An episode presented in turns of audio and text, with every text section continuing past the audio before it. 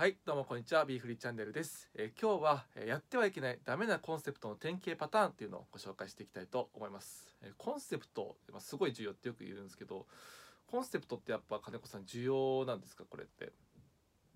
まあ、ほぼ99%以上の人がこのコンセプトのところでつまずいてしまっていますよね。あー99%ですか？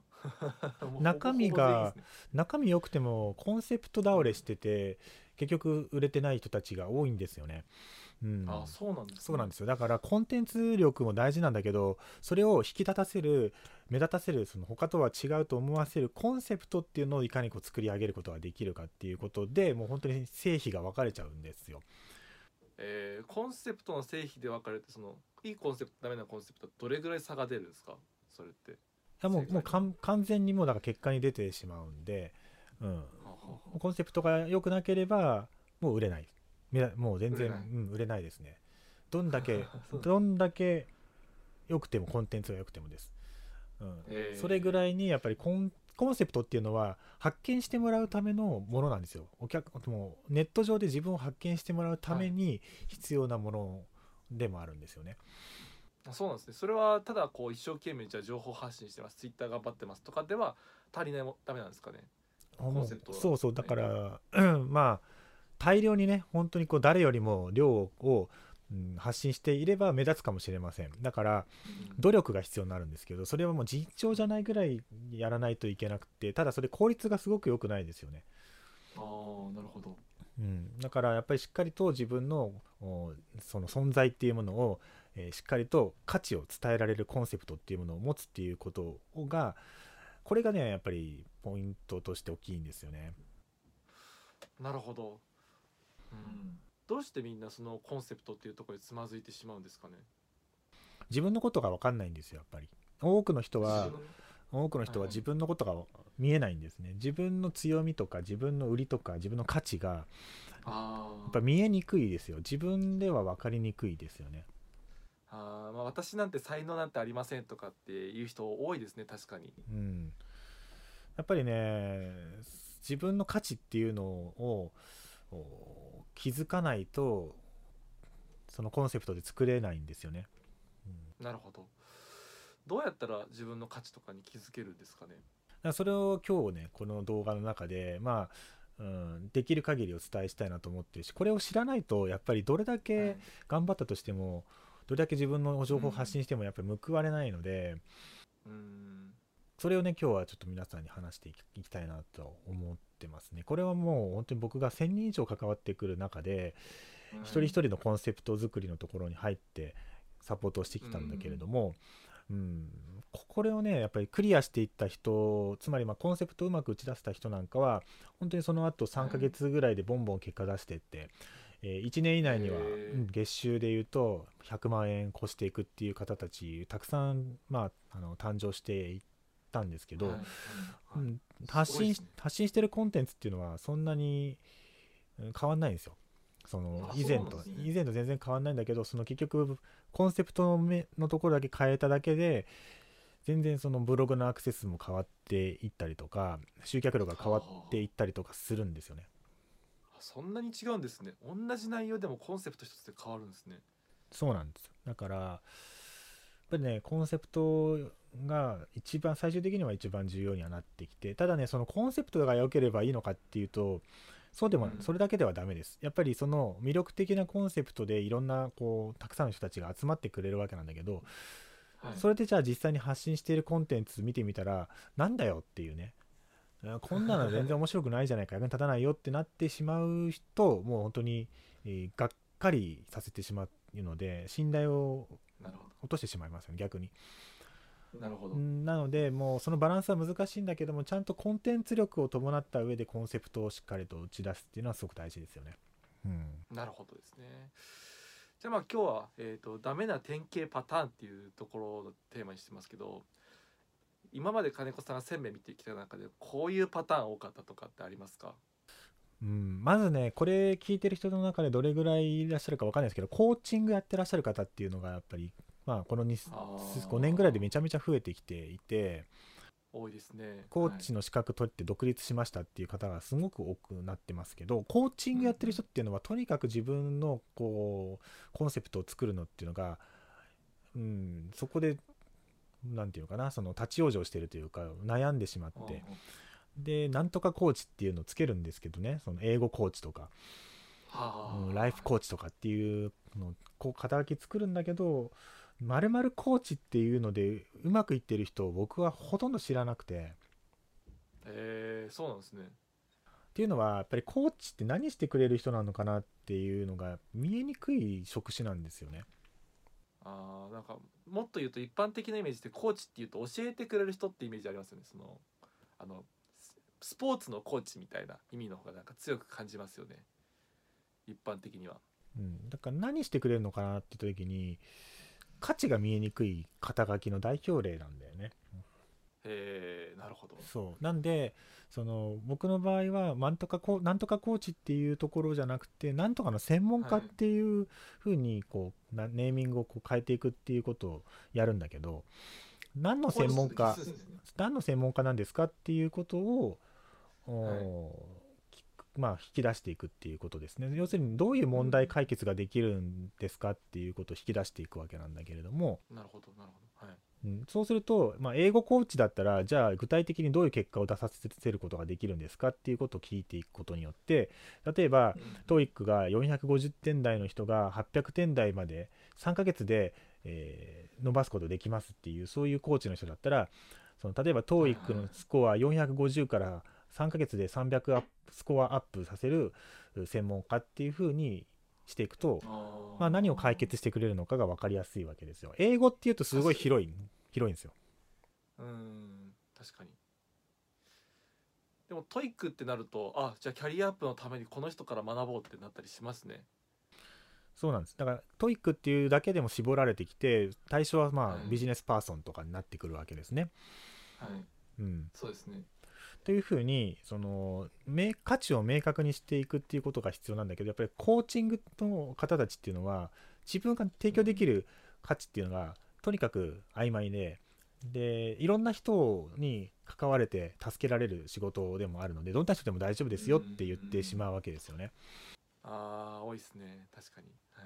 うんライフコーチっていうのはもう誰でももう老若男女を問わずサポートできますっていうふうに思ってますので、それが結局のところ対象者を曖昧にさせてしまうので結う局、ん。うん、何の問題解決ができる人なのかっていうところがやっぱりコンセプトネームでは、まあ、ネーミングで伝えられないっていうことになるんですよ。うん。なるほど。じゃあまあこうなんとかコーチっていうのがそのダメな典型パターンの一つ目っていうことですね。これ非常に多いんですよね。まあ、あとセラピストさんとかカウンセラーさんとかは、はい。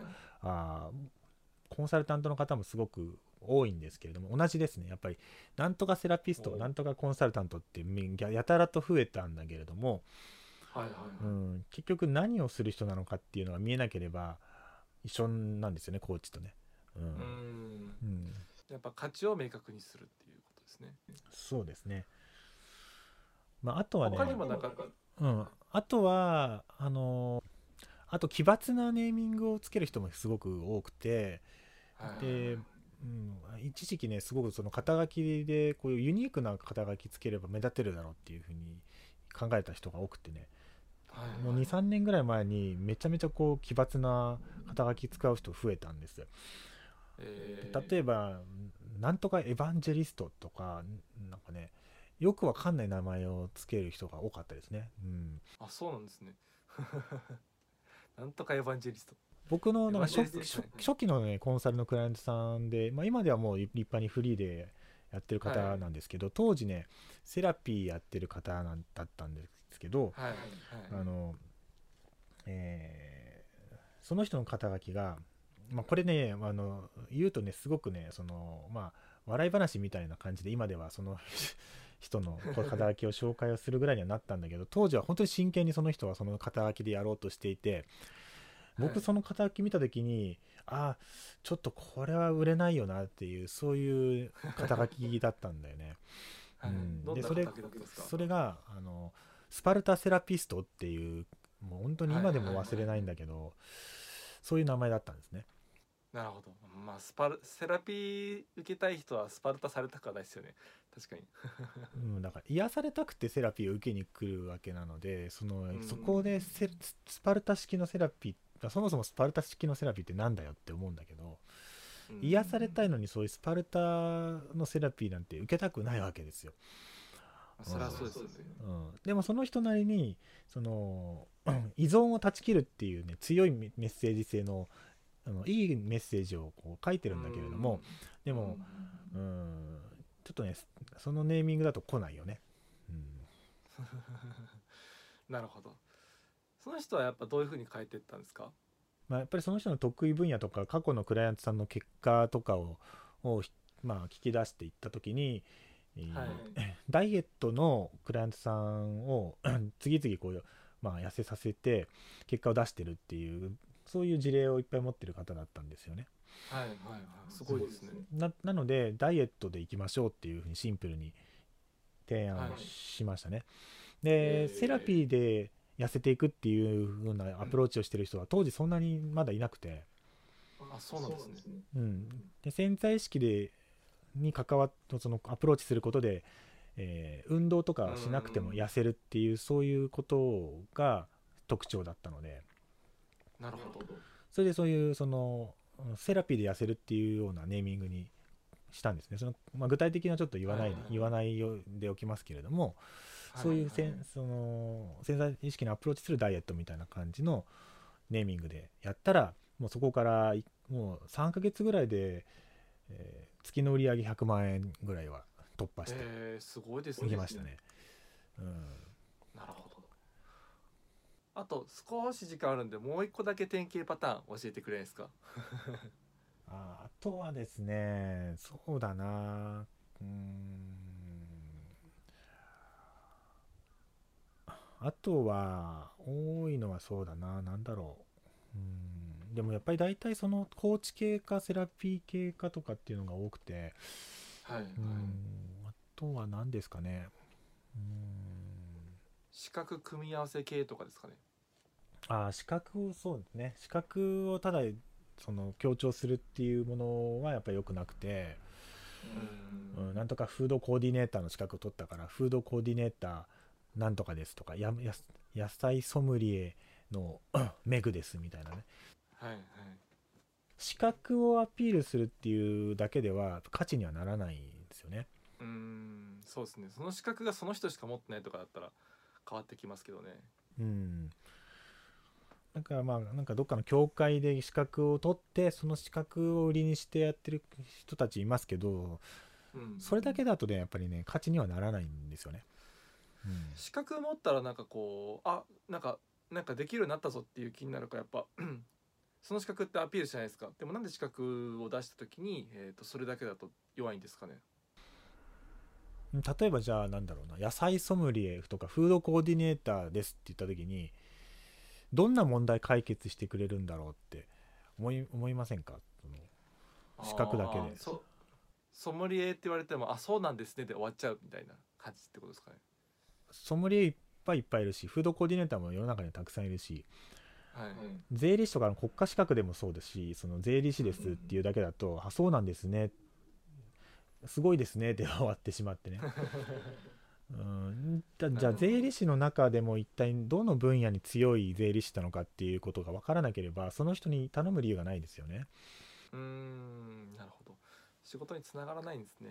うん。例えばだからそのうん税税理士の中でも節税に節税なら任せてくれっていう方もいるかもしれないし、うん、あとは何だろうな、えー財形財産形成に強い、えー税理士で、その医者とかあーその個人でやってる、まあ、あーお医者さんとかうん。歯医者さんとか、そういう方たちに資産形成に強いこの税理士みたいに入っていくとかあるじゃないですか。はい。うん、だからそのやっぱり強い分野っていうのは何なのかっていうことを打ち出してあもしくはなんとか専門っていうことで、えーこういう人を専門にしてますとかエグゼクティブ専門にしてますとか歯医者さん専門にしてますとかっていうふうにターゲットも絞っていくっていうことをするとかうん。やっぱりねその誰のどんな問題解決できるんじゃっていうことが不明確なコンセプトっていうのがやたらと多いわけですよ。うん、なるほど。なるほど。っていう感じですかね。あうん、なるほどですねでもそういうパターンを避けてしっかりこう自分の売れるコンセプトっていうのをま作っていただけたらなっていうふうに思います。というところでいい時間になってきたので今回はこれで終わりたいと思います。ありがとうございました。ありがとうございました。